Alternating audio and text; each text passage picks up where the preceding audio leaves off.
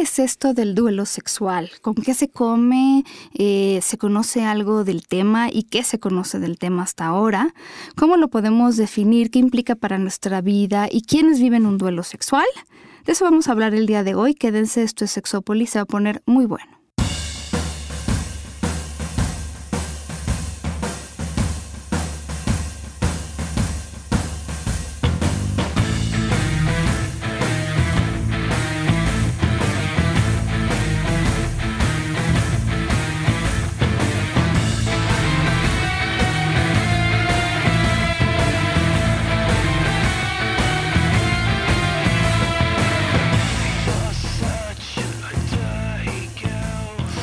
Tal? Bienvenidos y bienvenidas a Sexópolis. El día de hoy en el que es el día, bueno, nuestra grabación cayó en lunes 4 de septiembre, que es el día eh, yo no sabía hasta que empezaron a hablar de los medios.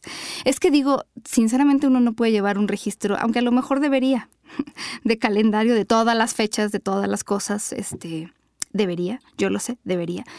Hola Jonathan Altamirano. Hola Pau Millán. Hoy es el día eh, internacional de la salud sexual. Y además este año se, pues se buscó, bueno, como que todos los años se le da un enfoque diferente al, al, al, tema, ¿no? Como que se, algo se resalta, por decirlo así, y este año se resaltó la parte de las emociones, lo cual me parece muy atinado porque creo que cuando las personas escuchan salud sexual se imaginan algo como, bueno, sí, las enfermedades y entonces las infecciones de transmisión sexual y entonces... Y miren, les voy a, les voy a leer la definición más actualizada de salud sexual, además como... No, más bien es como la explicación más sencilla. La salud sexual es un estado de bienestar físico, mental y social en relación con la sexualidad. Requiere un enfoque positivo y respetuoso, relacionado a la sexualidad y las relaciones sexuales, así como la posibilidad de tener experiencias sexuales placenteras y seguras, libres de coerción, discriminación y violencia. Esto se parece mucho a lo que la OMS dijo en 1975 y después en el 2006. Lo más importante aquí es entender que la salud sexual no solamente se refiere a la ausencia de enfermedad, sino a poder vivir nuestra vida sexual y lo dice la OMS, sin culpa, sin vergüenza, eh, sin tapujos, digamos, con información necesaria y adecuada, sin que nos discriminen, sin que nos obliguen a hacer cosas. Obviamente la violencia no tiene lugar aquí. Y no solamente hablar del sexo seguro y protegido, sino también del sexo placentero. Nosotros tenemos derecho al placer y mucha gente no lo sabe. Alguna vez seguramente hemos hablado de los derechos sexuales, espero algún día poderlo retomar. Pero cuando yo hablo con la gente sobre, y sobre todo con los adolescentes, los derechos sexuales se impresionan porque toda la vida nada más les han dicho no hagas, no hagas, no hagas, o haz, y nadie les ha dicho, ya tú tienes el derecho a todo esto y al placer y a que te quieran, si tú quieres que te quieran y todas estas cosas, ¿no? Y si no quieres también. O sea, incluso, fíjate, es algo muy sorprendente, Pau, cómo todavía faltan infinidad de cosas, aunque ya hay una carta de derechos sexuales y reproductivos, y no nada más de, de nosotros adultos, sino de los niños, niñas y adolescentes. Sí. Y cómo, aunque existe es ignorado, no es enseñado, no es visto, no es hablado, no, nada, muchas cosas.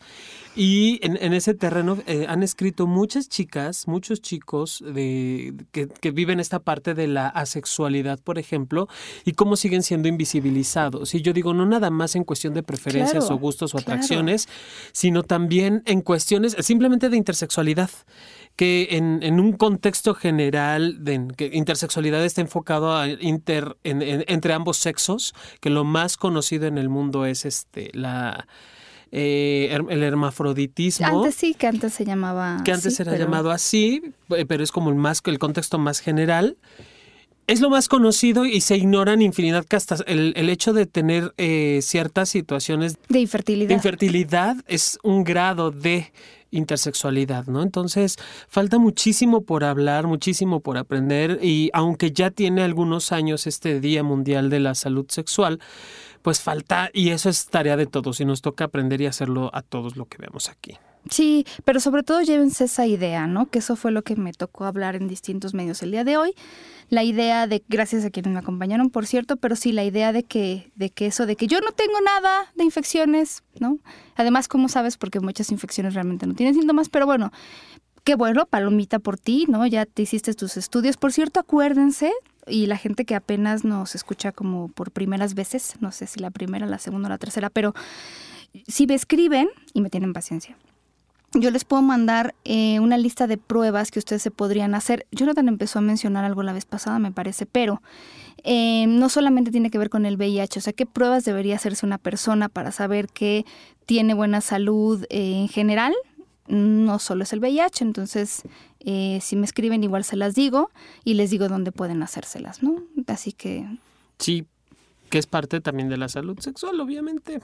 Sí, me, pero es que sabes qué me pasa, que mucha gente como que eh, le, le, preguntas qué pruebas debería hacerme y más bien nada más hablan de, de la parte del VIH, pero no es lo único. No es lo único. No, no, hablar de sexualidad también lo decías muy bien, es hablar de amor, hablar de placer, hablar de gusto, hablar de atracción, hablar de sensaciones, de sentimientos, de emociones, de, de todo. Se abre toda una Toda la parte psicológica, emocional o mental, si quieren, o psicológica, física, eh, mental y social. Pero bueno, el día de hoy vamos a hablar de un aspecto, yo diría que es más bien mental, pero mm, bueno, y emocional, obviamente, en la misma área, pero, pero no deja de ser también a lo mejor un tanto biológico. Y digo a lo mejor porque es un tema del que se sabe absolutamente nada en realidad. Es un tema muy nuevo Em, y yo les voy a decir cómo lo descubrí incluso, porque bueno, pues es algo que a lo mejor si ustedes quieren leer me daría mucho gusto, pero que es el duelo, el duelo sexual. Y el duelo sexual como término, no crean que nosotros nos los enseñan en sexología, no es un término muy común y no sé ustedes, ahora que lo están escuchando, qué es lo que les trae a la mente. Pero bueno, el, duelo sexual, que además déjenme decirles en inglés, no sé si yo lo traduje bien porque me di esa tarea, pero es sexual bereavement. Entonces es una palabrota, sexual bereavement. Y está, miren, la primera vez que aparece es justo en marzo de este año en el New York Times. No me extrañaría. Entonces la página del New York Times es nytimes.com y la, la escribe Jane Brody. Y ella justo cuenta la historia de Alice Radosh, ahorita les explico por qué dice el nombre, y dice, bueno, Alice em, estuvo casada con su esposo 40 años y cuando éste muere en el 2013, es una mujer de 75 años, y obviamente pues, los, los, amigos, la familia le dieron apoyo, le dieron contención, eh, incluso le ofrecieron ayuda como con cuestiones prácticas, que eso además eh, se agradece mucho en estos momentos, pero decía yo realmente no podía hablar con nadie de que no solo extrañaba a mi esposo como persona y las cosas que hacíamos y todo lo que lo amaba, sino extrañaba el sexo. Además me encanta porque a los 75 le daba. Ok, eh, o sea, extrañaba el sexo y decía realmente pues muy difícil, incómodo para muchas personas hablar de eso. Em, y, y, no, realmente con mi terapeuta era la única persona con la que yo podía hablarlo. Y la doctora Radosh, que es una neuropsicóloga, eh, lo define como sexual bereavement o yo lo traduje como eh, duelo sexual. Y que, miren, aquí hay una, hay una definición, porque ella escribe un artículo que no es de investigación tanto, sí es un poco de investigación, pero más como de opinión de las personas, ¿no? Ahorita les digo algunas cosas de las que encontraron, pero bueno, junto con otra coautora, Linda Simkin, y le dieron un título que em, yo vi que tomaron prestado de un autor de apellido Doca.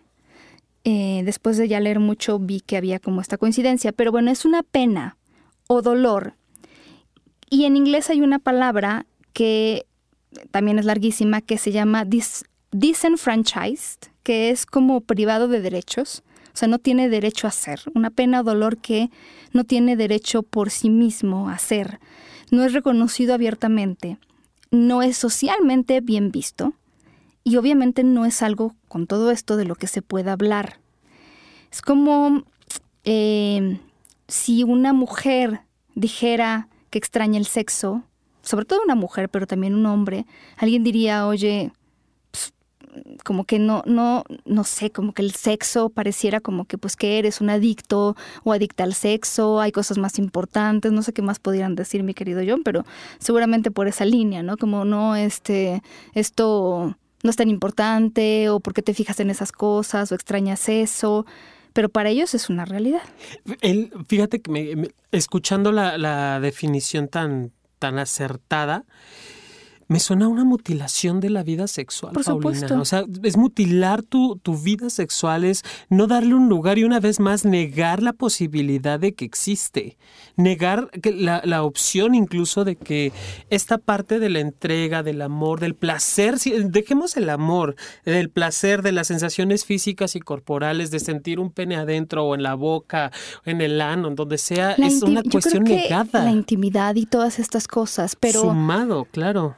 Yo, o sea, el, artículo se queda un poco ahí, eh, incluso el de estas dos autoras, pero yo quisiera como extenderlo más, ya que estamos hablando de un tema nuevo, pues voy a meter un poco mi cuchara, porque miren, a lo mejor les suena, o sea, yo creo que la muerte de una persona que tú has amado sí te deja a lo mejor un duelo sexual, pero también cuando truenas, bueno, en español es truene, en mexicano es truene, pero cuando te separas, cuando te divorcias, cuando terminas una relación, también a lo mejor, fíjate, qué curioso, pero tú puedes, y yo creo que por eso se da tanto el sexo con los ex, tú puedes incluso em, decir qué bueno que terminó la relación, hasta pudieron haber terminado mal, pero puedes seguir extrañando el sexo, porque además entre dos personas en las que ya había cierto entendimiento, tienes una comunicación sexual, ya te conoce, ya sabe que te gusta, y eso, pues también ya estás acomodada o acomodado a esa situación, te entiendes bien y hay gente con quien dices,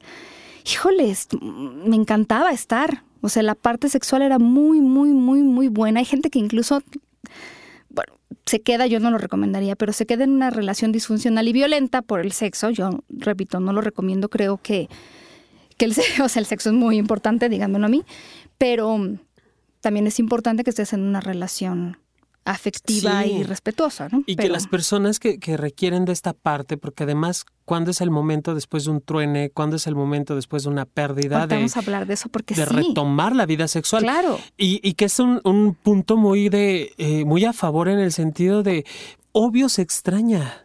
Es más, si me, voy a, las, a, lo más elemental y, estúpido, hay personas que no pueden dormir si no están en su cama. Caray, sí es cierto, pero además Desde ahí. abrazando a la otra persona, estando a la otra persona a un lado. El aroma, las caricias, aunque sea la pelea el que esté la persona para, para la discusión del diario, ¿no? Del no estar de acuerdo en algún tema, eso también se extraña. Y cuando la relación de pareja ya no da más, se desgasta la relación eh, por sí misma, también hay un periodo de duelo aunque ya estemos tronados de, la relación, hay un periodo de pérdida en donde cae el 20 de, de quién fui a tu lado y cómo llegamos a este punto. Muere una parte de ti.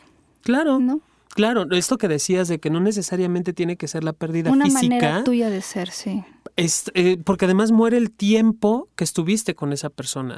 Porque tú eras o eres una, de una forma con esa persona. Y se amoldan y se acomodan y, y tienen incluso, eh, cuando ya hay una intimidad en la relación de pareja, hasta hay palabras muy clave, hay mucha intimidad. Ya una mirada nos dice mucho, ya una caricia. Y ya de, un día para otro, pum, ya no hay más. Como hay gente que conoces en la, le conoces hasta el mm, lunar que tiene. Hasta el que tiene adentro en el ano, ¿no? Voy a revisar. no vaya siendo. que se me olvide. Cállate, Jonathan. Ok. Si no, alguien más lo hará por ti. no. bueno, tienes mi permiso, por supuesto, sí. Pero creo, que sí es un tema, ¿no? Eh, te iba a decir hace rato, pero no venía al caso, pero sí, el duelo sexual es cuando hay un huequito que ya no se puede llenar literalmente. Claro, literal. Varios huequitos. Bueno, ya, vamos a entrar en términos más serios. Porque además yo me puse a buscar. En México sí hay investigaciones sobre adultos mayores, pero eh, no hay muchas sobre la sexualidad, o sea, sí hay, ¿eh? nada más quiero decir, sí hay, hay que buscarle, pero sí hay. Mm, la doctora Eligia Vera hace mucha investigación, sobre todo relacionada con el, con el VIH, pero también le encantan los adultos mayores, o por lo menos su investigación ha dedicado una parte a ella y un libro, porque me acuerdo que me pidió que revisara un capítulo. Ok, sí hay. Pero bueno, yo les puedo decir más o menos, em, sí, como la mitad de los adultos mayores en México, un poco más, sigue teniendo relaciones sexuales. Y digo la mitad si junto hombres con mujeres, porque muchas mujeres, también hombres, pero sobre todo mujeres, están como en este rollo de, ya lo hemos hablado, yo ya, de que te dicen yo llegué a cierta edad y a esta edad ya no debo de, o ya no debería, sobre todo las mujeres, incluso desde la etapa del climaterio o la menopausia, que es muy temprano en la vida y, y aún así creen que como ya no son fértiles o dejan de serlo en algún momento, este, ya no deberían tener relaciones sexuales y eso es muy triste. Pero bueno, en otro artículo que yo encontré, eh, hablaba de, de, y aquí les voy a deber el porque no lo, apunté en mi libreta, pero si quieren el autor, con muchísimo gusto, yo se los, se los busco. Pero las personas que son sexualmente activas, y esto fue en una muestra estadounidense, de las que tienen 57 a 64 años, no sé por qué quiero en esta edad, pero 57 a 64 años, el 73% de las personas son sexualmente activas, que es como pre, pre-adultez mayor. Eh, o senior, como luego le dicen ahí cuando tienes de 65 a 74 años, en este grupo de edad, de 65 a 74 años, son sexualmente activos, muy parecido a México, 53%. Y a partir de los 75 años son sexualmente activos el 26%. Un aplauso. de verdad, me encanta, me encanta, porque además, eh, pues sí, la sexualidad solo muere cuando uno muere. Pero entonces, yo, si ustedes checan el artículo que les dije del New York Times, van a ver los comentarios. No vi todos los comentarios, pero algunos de estos comentarios sí eran de adultos mayores. Algunos decían, sí, yo también extrañé, murió mi esposo o esposa, pero también había un adulto mayor que decía, de 75 años, pues ¿cómo le haces para regresar a esto, no? Porque también es una realidad, esto sí es una realidad de las investigaciones, o por lo menos que se ha encontrado en las investigaciones, que muchas personas en esta etapa de la vida dejan de tener relaciones sexuales y pierden a su pareja. Porque, a ver, vamos a sumarle estigmas, ¿no? Sí. Tengo 70 años. Perdí a mi pareja, extraño el sexo y además, repito, tengo 70 años. Entonces, está mal visto que a mi edad quiera sexo, esté buscando sexo. O sea, imagínate sí, ya, ya perdí a mi esposo o a mi esposa, ahora lo que quiero, ¿qué quiere usted? Sexo, ¿no? muy mal visto, ¿no? Y alguna vez eh, decía yo, bueno, es que yo sé que les cuesta, nos cuesta a lo mejor trabajo pensar en la sexualidad de nuestros abuelos, también de los abuelos seguramente no les ha de gustar tanto pensar en la sexualidad de sus nietos, o quién sabe, pero, pero es una realidad, sí pasa, sí hay personas que a esta edad mm, tienen relaciones sexuales, obviamente las quieren. Si no las tienen, o sea, yo estoy hablando de los que son sexualmente activos, pero los que no, probablemente una buena parte, si no es que todos, quisieran tener relaciones sexuales, pero cuando muere la pareja también muere esta posibilidad. Y ahí es donde la cosa se pone complicada. Porque entonces decir, extraño el sexo, ¿no? Porque además, ay, bueno, yo de repente también me he topado con estas ideas románticas, ¿no? Con los abuelos de, y entonces cuando mi abuela murió, mi abuelo nunca más quiso, este, no, nunca más se enamoró, como si fuera una medalla de honor. Digo, no. O sea, hay esta idea romántica, entonces se amaron por siempre y entonces cuando él o ella murió, nunca nada más pasó y este y eso les da un estatus especial. Entonces, si esta persona cuyo esposo o esposa murió dice quiero sexo, pues no.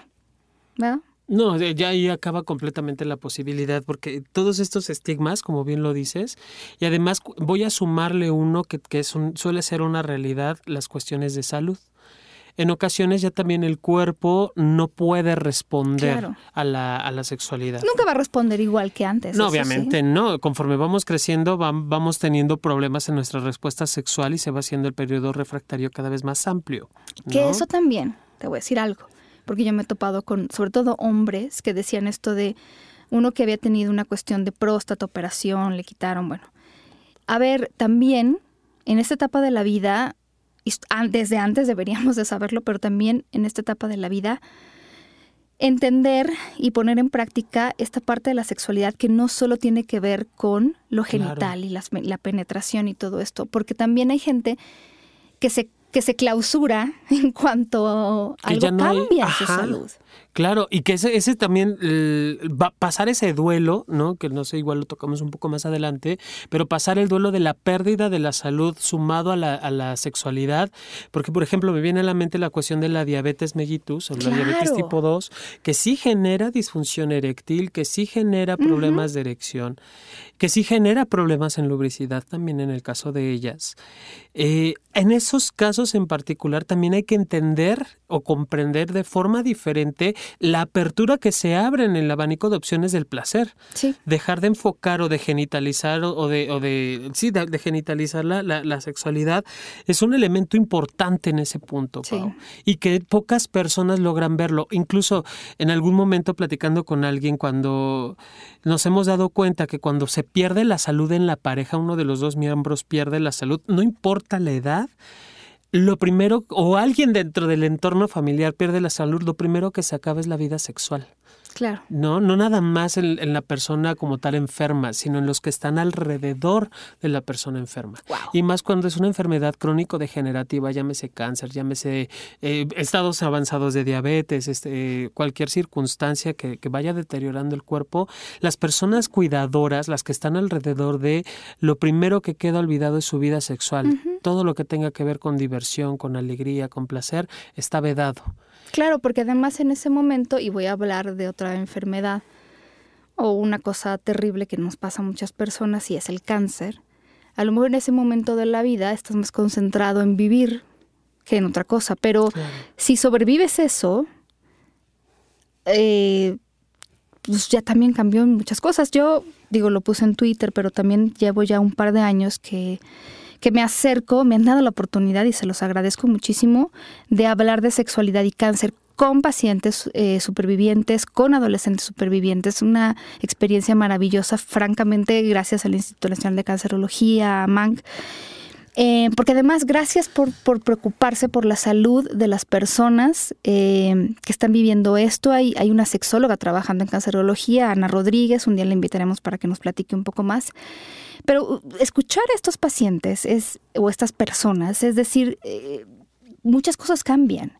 Algunos redescubren cosas, pero, pero eso implica, y no toda la gente lo logra, cerrar una carpeta para abrir otra, cerrar un libro y decir, me acuerdo de un señor que, que no podía como superar esta etapa de ya no tengo, ya no tengo, a ver, cerremos esta etapa, y entonces abramos otra porque entonces mientras no hagan una máquina del tiempo no hay mucho que hacer. Incluso aunque hicieran una máquina del tiempo a veces de verdad no hay nada que hacer.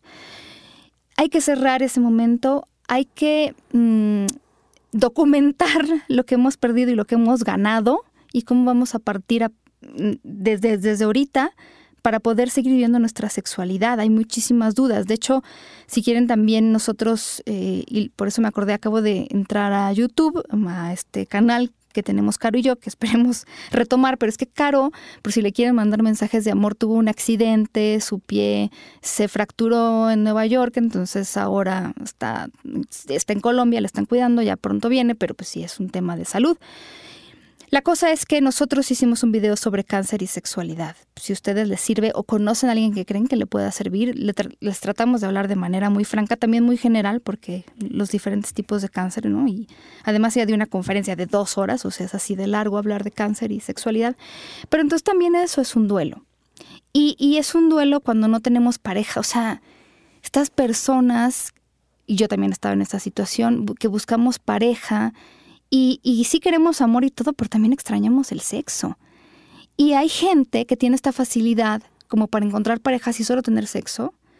Pero ¿qué pasa con las personas que sí necesitan cierto afecto combinado o, mezclado o necesariamente vinculado al sexo? Y que no existe y que no aparece por más que se busca. Ah, complicado. ese es muy complicado. Porque eh, aquí además del trabajo, del trabajo personal que, que la mayoría de las personas hacen, en ese sentido, es, es, confrontante a veces estar con el deseo sexual presente y no poder encontrar con quién compartir. Ya no digamos, porque coger puedes ir con el mundo, ¿no? Y, y con pero cualquiera. La intimidad. La intimidad que genera el compartirte con alguien y no saber con quién y no encontrarlo.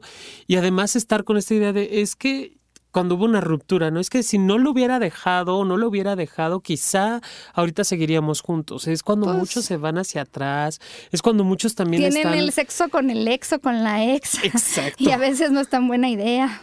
Sí, y, y además le- les va confrontando aún más y van viviendo mucho esta parte de la soledad y del vacío. Tengo, conozco a personas incluso que sí han logrado, si bien no perder la, la cabeza, sí generan una situación de ansiedad y de neurosis impresionante por no, por tener todo este deseo y esta gana y no saber cómo, cuándo y con quién por lo que hace falta en la intimidad.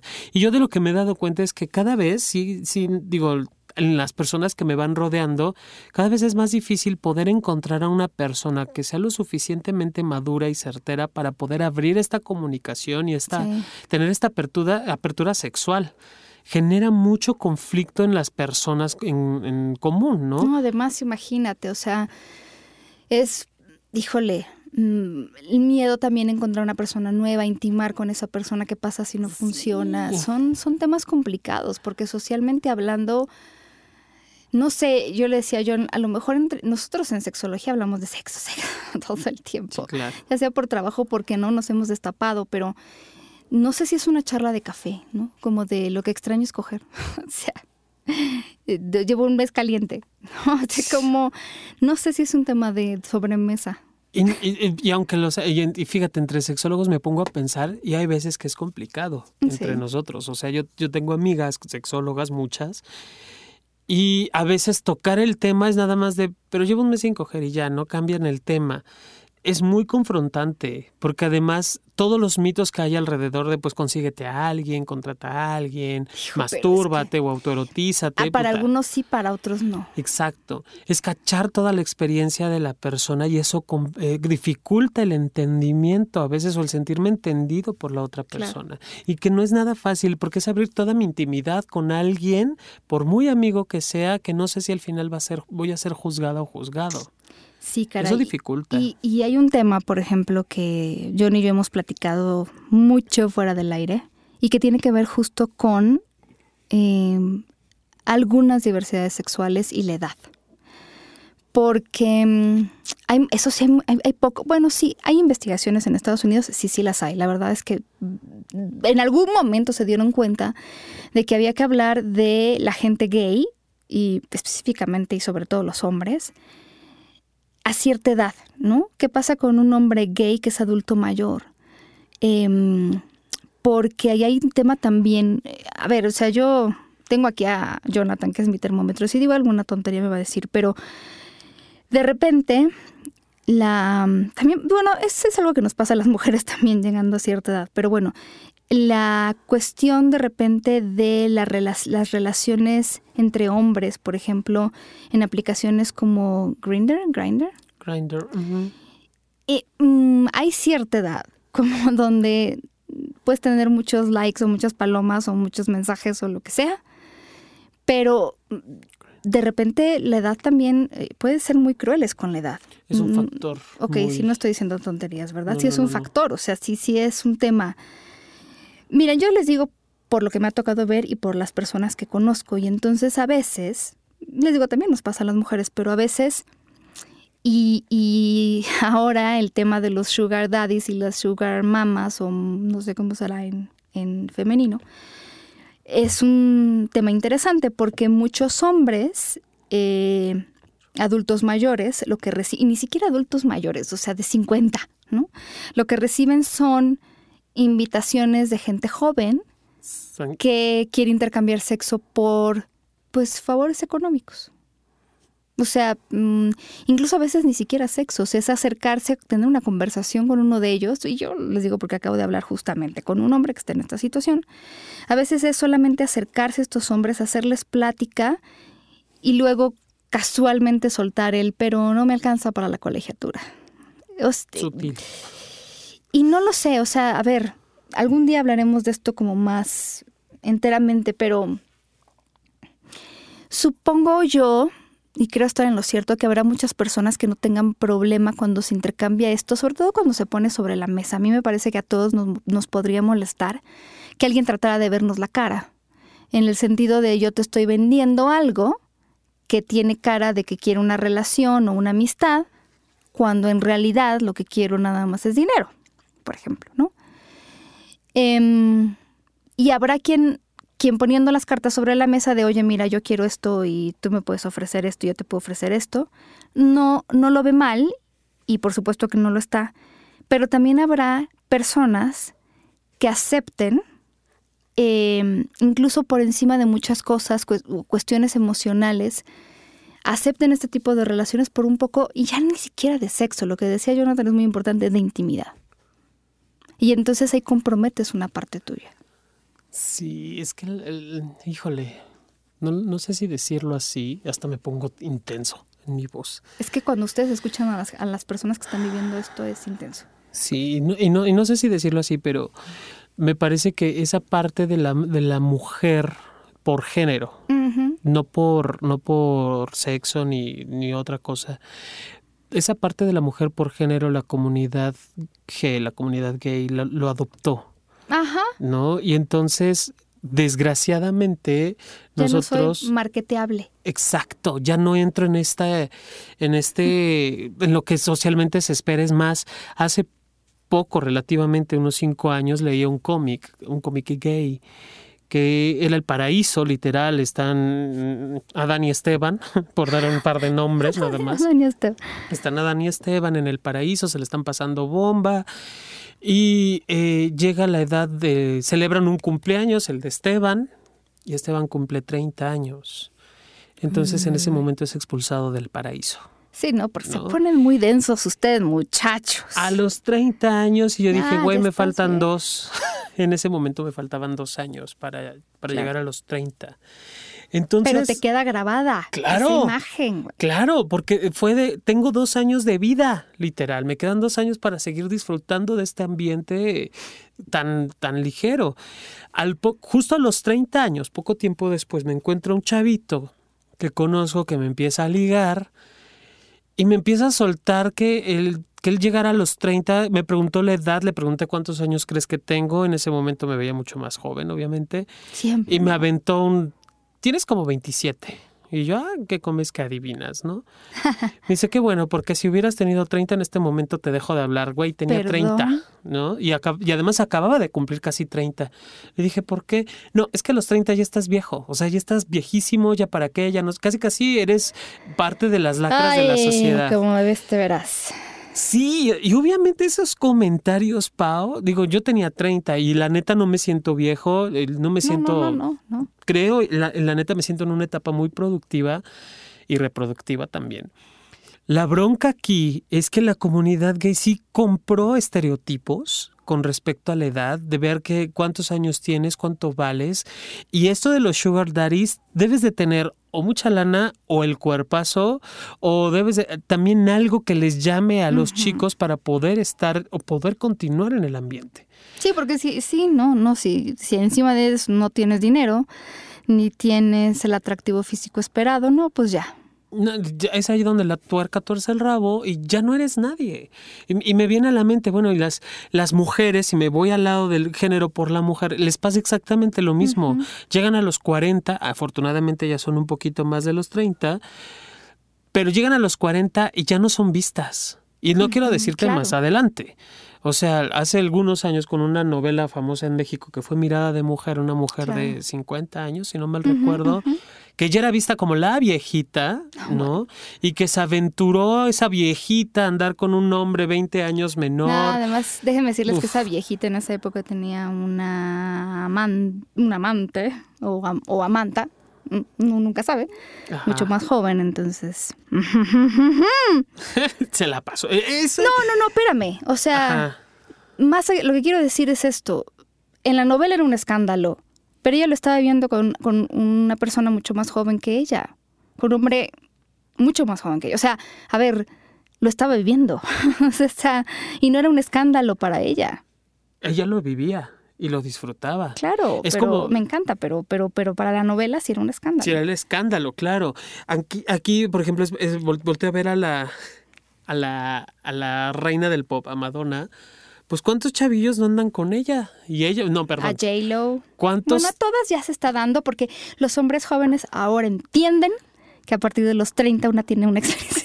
Yo esperaría de verdad que, eso trascienda. O sea, si bien el, voy a escuchar la canción, el amor no tiene edad. Eh, si, bien, si bien el amor no tiene edad, la sexualidad tampoco. Y tanto, tanto derecho tenemos al placer a los 13 años, a los 12, a los 9, a los 10, que a los 60, 80, 90 años. Y lo mejor del caso es que no nada más queda restringido el placer, o no debería de quedar restringido el placer a la penetración o a la excitación o, perpetuar solamente el cumplir una, una ¿cómo se llama? El círculo completo de la respuesta sexual, como un ciclo. O sea, podemos excitarnos con los besos, con los abrazos. Hay muchas otras cosas más interesantes que eso, eso es lo que a mí siempre me van a gustar de, los años. No, y además, claro, si tú te quedas, o sea, claro, todo el mundo tiene sus gustos y todo, pero si te quedas nada más con como este chico, ¿no? Por un año de diferencia o dos o tres, ya no eres nadie para mí. Y entonces me privé de, de conocer a la persona que eres. Sí, y eso es bien común, ¿eh? que, que me quedo juzgándote solo por la apariencia, solo por lo que veo y no me permito explorar más adentro. Obviamente las personas que, eh, independiente de la edad, porque ya te decía 30 años, pero que sí lo viven, estas crisis de edad que llegan entre los 30 y 50 años, entre esas crisis de edad tienen este tipo de comentarios, obviamente es vivir un duelo porque ya no tengo la edad que de chavito, ya no tengo los veintitantos años, ya tengo un peso encima, ya soy más responsable socialmente, obviamente, y genera una sensación de duelo, y genera, el, duelo es dolor, y obviamente pega desde la parte sexual, que es parte de lo que estábamos hablando en el tema. Porque además ese duelo sexual, sí, estás diciendo algo correcto, tiene que ver también con lo que yo era antes, pero en todos los duelos, si no los superamos, no avanzamos, ¿eh? O sea, si no lo reconozco y ya no, y ya no, de verdad ya no me quedo ahí. La idea es ya no quedarme ahí, porque entonces estoy viviendo ahora sí que en el pasado, ¿no? Y no estoy moviéndome para adelante. Claro. Eh, fíjate que hablando sobre esto de las relaciones amorosas y, y, el término, un estudio sobre amor, sexo y relaciones elaborado por la Universidad de Missouri encontró que una de cada tres personas que habían terminado una relación habían tenido lo que se llama rebound sex. O sea, habían buscado como esto de que un clavo saca otro clavo, pero en el ámbito sexual. Una de cada tres personas, el 58%, tuvo sexo con alguien al mes de terminar una relación. Pues porque extrañaban el sexo. Pero de ese 58%, em, una cuarta parte lo hizo por venganza. Y ahí, pues la verdad es que es... Y bueno, yo también hice esta investigación que alguna vez les compartí sobre mm, las razones por las cuales tenemos relaciones sexuales y la venganza, no me acuerdo si era la 12 o la 13. De la razón, o sea, del total de razones y eran cientos, ¿eh? Fíjate que, que, que, cada vez que yo escucho esta parte de, de la venganza y utilizar el cuerpo, mi cuerpo como una venganza, se me hace tan lacerante, se me hace tan pues es que doloroso. que sale mal. Es que ¿por qué tienes que utilizar tu cuerpo para vengarte de alguien? ¿Y por qué utilizar algo que puede ser tan placentero para, para, estar en contra de alguien? O sea... Miren. Me cuesta trabajo entenderlo, ¿sabes? Pero hay algo que yo reflexiono y que me parece cierto. De todas maneras, para muchas personas, el sexo va a volver antes que el amor y la intimidad. O sea, a lo mejor vamos a extrañar el sexo y vamos a tener relaciones sexuales y ese sexo probablemente llegue antes que el amor y la intimidad.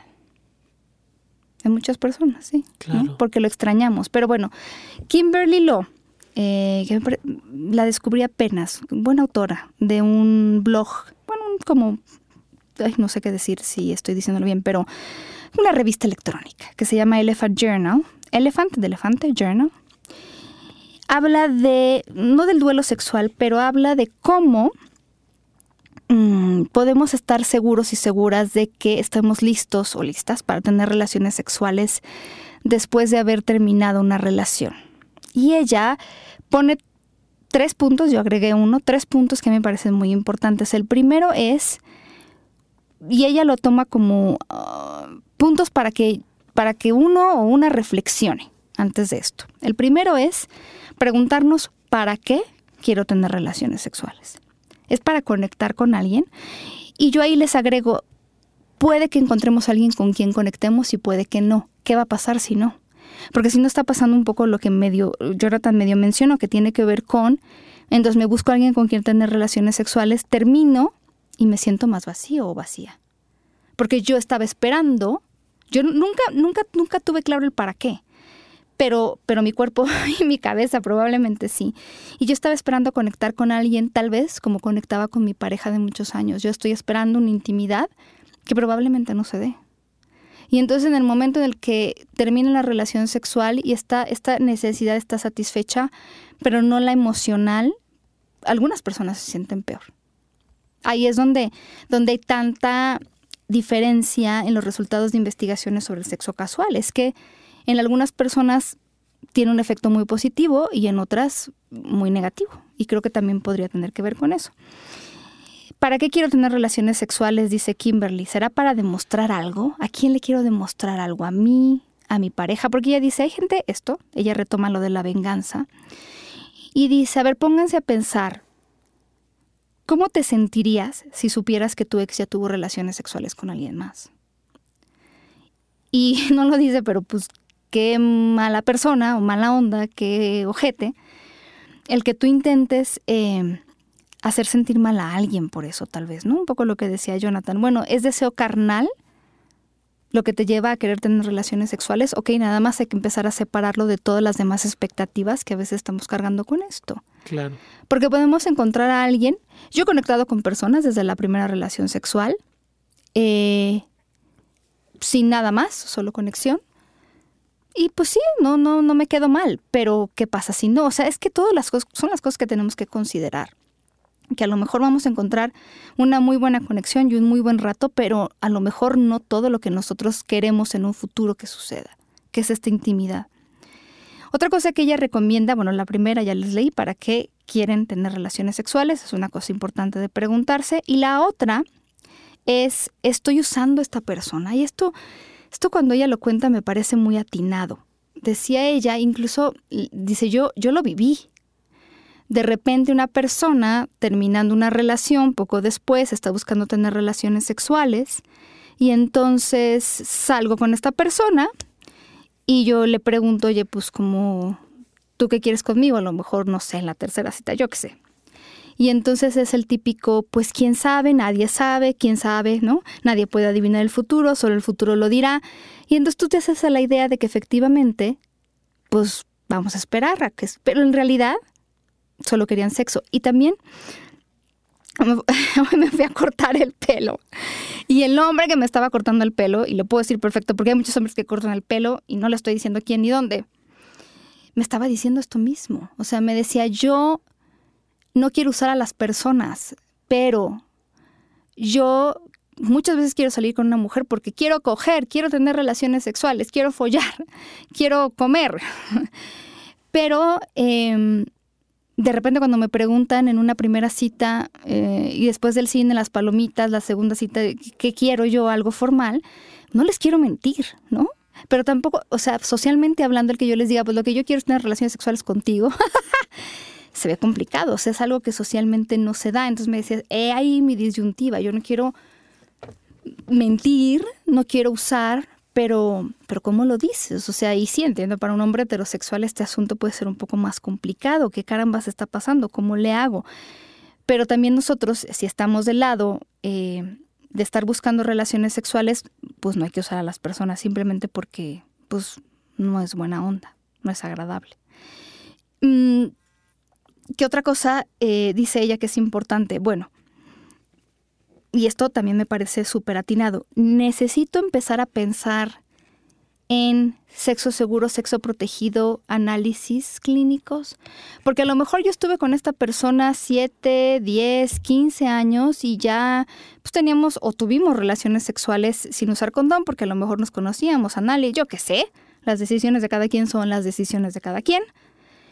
Pero entonces ahora voy a conocer gente nueva. Entonces, primero tengo que aprovechar como para checar cómo estoy, cómo está mi salud. Y pues a lo mejor actualizarme en este tema, ¿no? De ir comprando condones y demás cosas. porque pues no solo es el embarazo, también hay muchas infecciones de transmisión sexual y a lo mejor, no sé, lo pienso porque me ha tocado de repente en mujeres y hombres que tuvieron pues una sola pareja o, pocas, pero estuvieron casados o casadas durante mucho tiempo y entonces entran de nuevo a este mundo de buscar citas, amor, sexo y entonces pues es empezar también a considerar cosas que antes pues no eran relevantes en la relación que yo tenía. Eso es una cosa. y otra que yo podría agregarlo también es como, pues para reflexionar, no, no sé si tanto pre, pero el no quedarnos con, con cualquiera, un poco también por esta parte que yo les decía de, de a veces estamos pues comprometiendo cuestiones emocionales y aceptando cualquier cosa simplemente porque creemos que es lo único que vamos a obtener. Y pues yo les puedo decir, no, no siempre vamos a obtener a la persona ideal, pero por favor, si van a estar con alguien, aunque sea solo por una noche, tiene que ser una persona que les respete. Que, acepte tener sexo seguro, vamos, o sea, no, eso no es, eso no es negociable. Eso no es negociable. Si no hay, si no hay de por medio protección, cuidado de entrada, no es negociable. Ahora, en, en ese sentido de, ¿Se vale? Sí, esta parte de, de, Porque además lo vibras, lo sientes. Cuando alguien quiere estar contigo y quieres estar con esa persona, se ve. Y no hay nada mejor que el ser claro y honesto desde el principio, Pau. Entonces aquí sí, agárrate a la persona, platícale este deseo que tienes también de estar con la... Claro. aunque sea la primera vez. ¿eh? Claro, Se vale, como de, oye, además, fíjate que acabo de perder una persona o acabo de terminar una relación eh, y entonces me está pasando esto, o yo estoy buscando una relación, pero en este momento pues mm, quiero, necesito esto, te gustaría, entonces eh, no está mal, o sea, creo que en este principio de honestidad tampoco hay que ser brutales, pero, pero podemos entonces, pues digo, yo sé que hombres como el que yo les platico, pues francamente la tienen difícil porque pues sí, socialmente, ¿no? Eh, sería mucho más fácil poner las cosas sobre la mesa, pero, pero a veces nos encontramos en esta situación eh, en la que sí queremos otra cosa con la persona con la que estamos saliendo, pero a veces hombres y mujeres solo queremos sexo y entonces estamos bailando esta coreografía en la que yo hago como que te invito para hacer como que me interesan más cosas de ti. Y entonces te invito al cine, te invito al cenar y yo hago como que este agradezco tu interés por mí y hago como que acepto, hasta me hago la difícil, ¿no? Muchas mujeres no podrán dejarme mentir. Que les dicen en la primera cita no, en la segunda tampoco, y entonces hasta me la hago larga con tal de, pues como de, no sé, jugar este juego que la sociedad nos enseñó, para que no sé. Y entonces los dos queremos sexo, pero si lo hubiéramos dicho desde la primera cita, nos estuviéramos ahorrando todas estas cosas de yo hago como que hago y tú haces como que haces. Ay, sí, y no, estoy diciendo que todas las personas estén jugando, o sea, muchas de verdad, de verdad quieren conocer a la persona antes de tener relaciones sexuales, buscan una relación formal, pero no siempre. Entonces, ahí el problema es esta cuestión social, porque también me lo han dicho, ¿no? O sea, yo eh, porque creo que les mencioné que estoy haciendo justamente esta investigación de rituales de cortejo en pues en mujeres y hombres de cierta edad, pero, pero muchas mujeres me han dicho, sobre todo mujeres, a mí me encantaría, digo los hombres también, pero, mujeres que me han dicho, a mí me encantaría tener relaciones sexuales en la primera cita, pero no puedo porque socialmente eso no, no está bien, y entonces si yo tengo relaciones sexuales con él, porque me, queda, me quedó claro en la primera cita que es lo que yo quiero y estoy buscando, por lo menos a nivel atractivo me parece fascinante. Em, ¿Qué pasa si él eh, piensa mal de mí porque yo acepto tener relaciones sexuales en la primera cita o porque yo lo propongo. Entonces es todo un tema, es todo un tema. Esta parte de, la falta de honestidad creo que puede ser incluso parte de los conflictos de, la pareja más adelante, como bien lo mencionabas. Y si nos vamos no tan adelante, sino al encuentro de la primera noche, también puede ser un factor de, de salud. Sí. Porque no te digo las cosas por lo que yo pienso o porque tú, o no sé si yo estoy también preparado, a ver si no me enredo al decirlo, no sé si estoy preparado y no demuestro estar preparado para recibir cualquier información que venga de ti. Entonces también es una chamba mía de estar listo o estar lista a que el otro me diga la verdad. Sí, sí, por supuesto. Porque si no, nada más lo dejo. Es que él me mintió, ajá, ¿y tú qué hiciste para que te mintiera? Y no me refiero a que, a que le hayas dicho, ándale, ven y miénteme. No, pero es una corresponsabilidad. Desde el momento en el que estoy con alguien es una corresponsabilidad y vamos entre los dos. Va de ida y vuelta. Y si, el, y si uno te mintió, ¿qué hiciste para que te mintiera? ¿Y qué hiciste para creerle la mentira? Sí. ¿Por qué te quedas desde la mentira con la persona? Madre mía. Ay, madre mía. Oye, pero mm, estas autoras, Radosh y Simkin, que hablan eh, de sexual bereavement, de este duelo sexual, publicaron un artículo en, Reproductive Health eh, Matters en noviembre del 2016 y hicieron una mini encuesta en 104 mujeres de 55 años en adelante, la mayor parte heterosexuales. El 72% de estas mujeres les dijeron que si su pareja les faltara, extrañarían el sexo, de las principales cosas, por supuesto, y el 67% de ellas les gustaría poder platicarlo, sobre todo con una amistad, no, no dice género, si hombre o mujer, pero con una amistad. El 57% de estas participantes reportaron pues que no se les ocurriría iniciar una discusión con una persona que acaba de perder a su pareja por muerte o lo que sea, esta cuestión de la sexualidad. Entonces, es una mini primera investigación exploratoria, pero si ustedes están pasando por un duelo sexual, háblenlo. Si tienen una amistad cercana con quien lo puedan hacer, háblenlo. Si tienen que ir a terapia para trabajarlo, para poder seguir adelante porque les estorba esta parte, porque a lo mejor hay tanto duelo sexual que ya estamos como ya ni siquiera sabemos qué buscamos y estoy comprometiendo hasta todas las cosas que me parecían importantes este, de una persona o las cosas que yo considero que son importantes en una pareja. Estoy aceptando cualquier cosa, no me siento bien o, o simplemente quiero esperar, pero esta espera me está afectando en algunas partes de mi vida y no quiero hablarlo con nadie, pero sí lo necesito exteriorizar y necesito que alguien me acompañe en este proceso, busquen ayuda. Busquen ayuda y, y si tienen una, una amistad cercana que está pasando por este proceso, a lo mejor inicien esa conversación. Seguramente, y yo esperaría que siguiéramos escuchando hablar de este término del duelo sexual. Mientras tanto, me parece muy atinado que estas autoras se hayan dado la tarea de hablar de esto, porque pues justamente porque ellas les pasó a una de ellas y, seguramente pensaron no seré la única.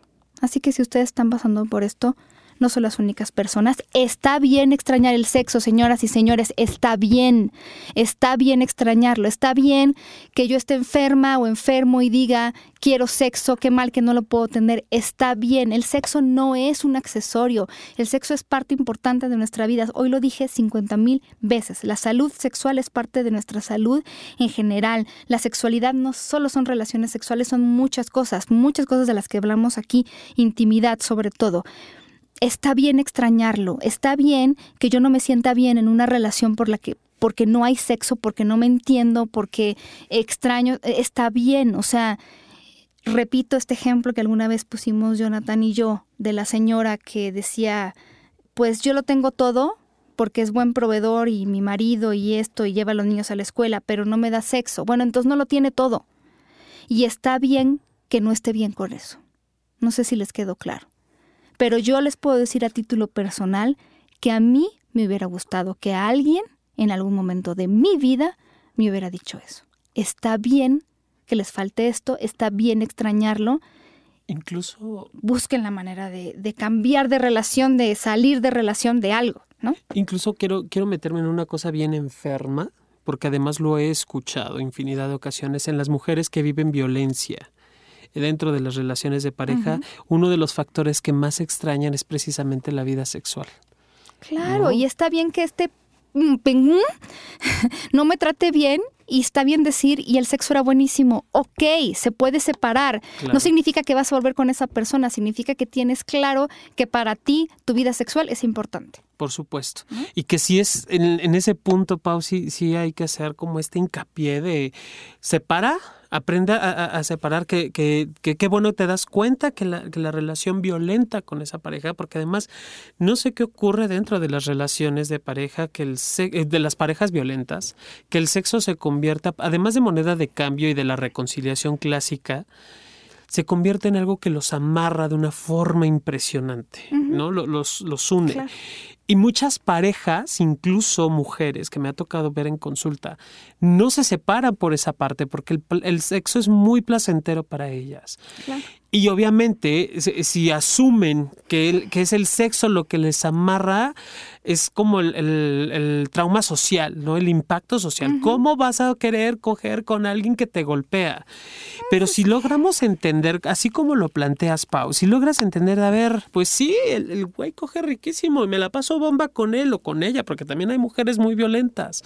Me la paso muy bien con ella en esta situación. Ah, ok, perfecto. Entonces también esa parte se tiene que trabajar desde la terapia. duelo sexual. Para separar. Y es el duelo sexual. Es la pérdida de esas relaciones tan placenteras, tan, tan sentidas y tan, tan ah, vívidas, ¿no? Sí. Ah, se me fue, me trabé. No, no, no, de verdad. Yo espero que, que alguna persona eh, le haya, pues no sé, servido esto que platicamos. Si tienen alguna historia o, o si les sirvió, escríbanos. Estamos en Twitter como arroba sexpaumillán y arroba eh, sexólogo-yaco. Em, recuerden que pueden descargar, los programas en SoundCloud y en iTunes. Téngannos un poco de paciencia. Visiten la página de Estudio Cuarto del Fondo, estudiocuartofondo.com, para que vean dónde grabamos. Visiten la página del IMESEX, que amablemente nos ha patrocinado. el Instituto Mexicano de Sexología tiene muchas maestrías, tiene posgrados, si quieren especializarse en esto. Tiene terapia, si quieren trabajar el de lo sexual. Tiene, tiene muchas eh, talleres y todas estas cosas. Y... Eh, pues yo, ya estoy en Instagram, ya mm, estoy aprendiéndole porque lo dejé por mucho tiempo aparentemente porque muchas cosas cambiaron. Escúchenme también, yo estoy ahora los martes en Exa, de fijo, hasta que nos quiten el mm. programa, de 2 a 4, hablando de ese. Ya sé que hay muchas canciones, pues ¿qué le vamos a hacer? Pero vale la pena porque Natalia Telles es una gran compañera que es de las pocas conductoras abiertísimas sobre el tema, que no le da pena hablar también de su sexualidad. Eso me gusta. Entonces, si no tienen mucho que hacer o van en el coche o están comiendo, que en México es más o menos de 2 a 4, nos escuchan por EXA. FM. Creo que también en otros países nada más se meten a la página de internet. Mi querido John. Pues muchísimas gracias, Pau. Este, nos estamos viendo. Vamos a tener taller esta semana, un curso de eh, tratamiento hormonal para personas T lo vamos a impartir en sexología integral. ¿Sabes qué es lo mejor, Paulina? Que va avalado por el Instituto Mexicano de Sexología. Ellos nos están dando el, aval. Entonces, urge, te contactes si eres médico, médica o simplemente tienes curiosidad o atiendes con personas. Y quién sabe cuándo se vuelva a repetir. Sí, no, no, eso es ya. Es tómalo ya. Eh, es un curso que dura eh, todo el sábado, mitad del domingo, son unas cuantas horas. Invierte en ti, invierte en tu educación, que nunca va a ser gasto inútil. Ya sabes cómo contactarnos. En Twitter es arroba sexología-sí sexología-SI o al teléfono en la Ciudad de México es 9130 8643 9130 8643. Muchos besos y pórtese mal, cuídense bien, cuídense bien, hasta la próxima. Besos.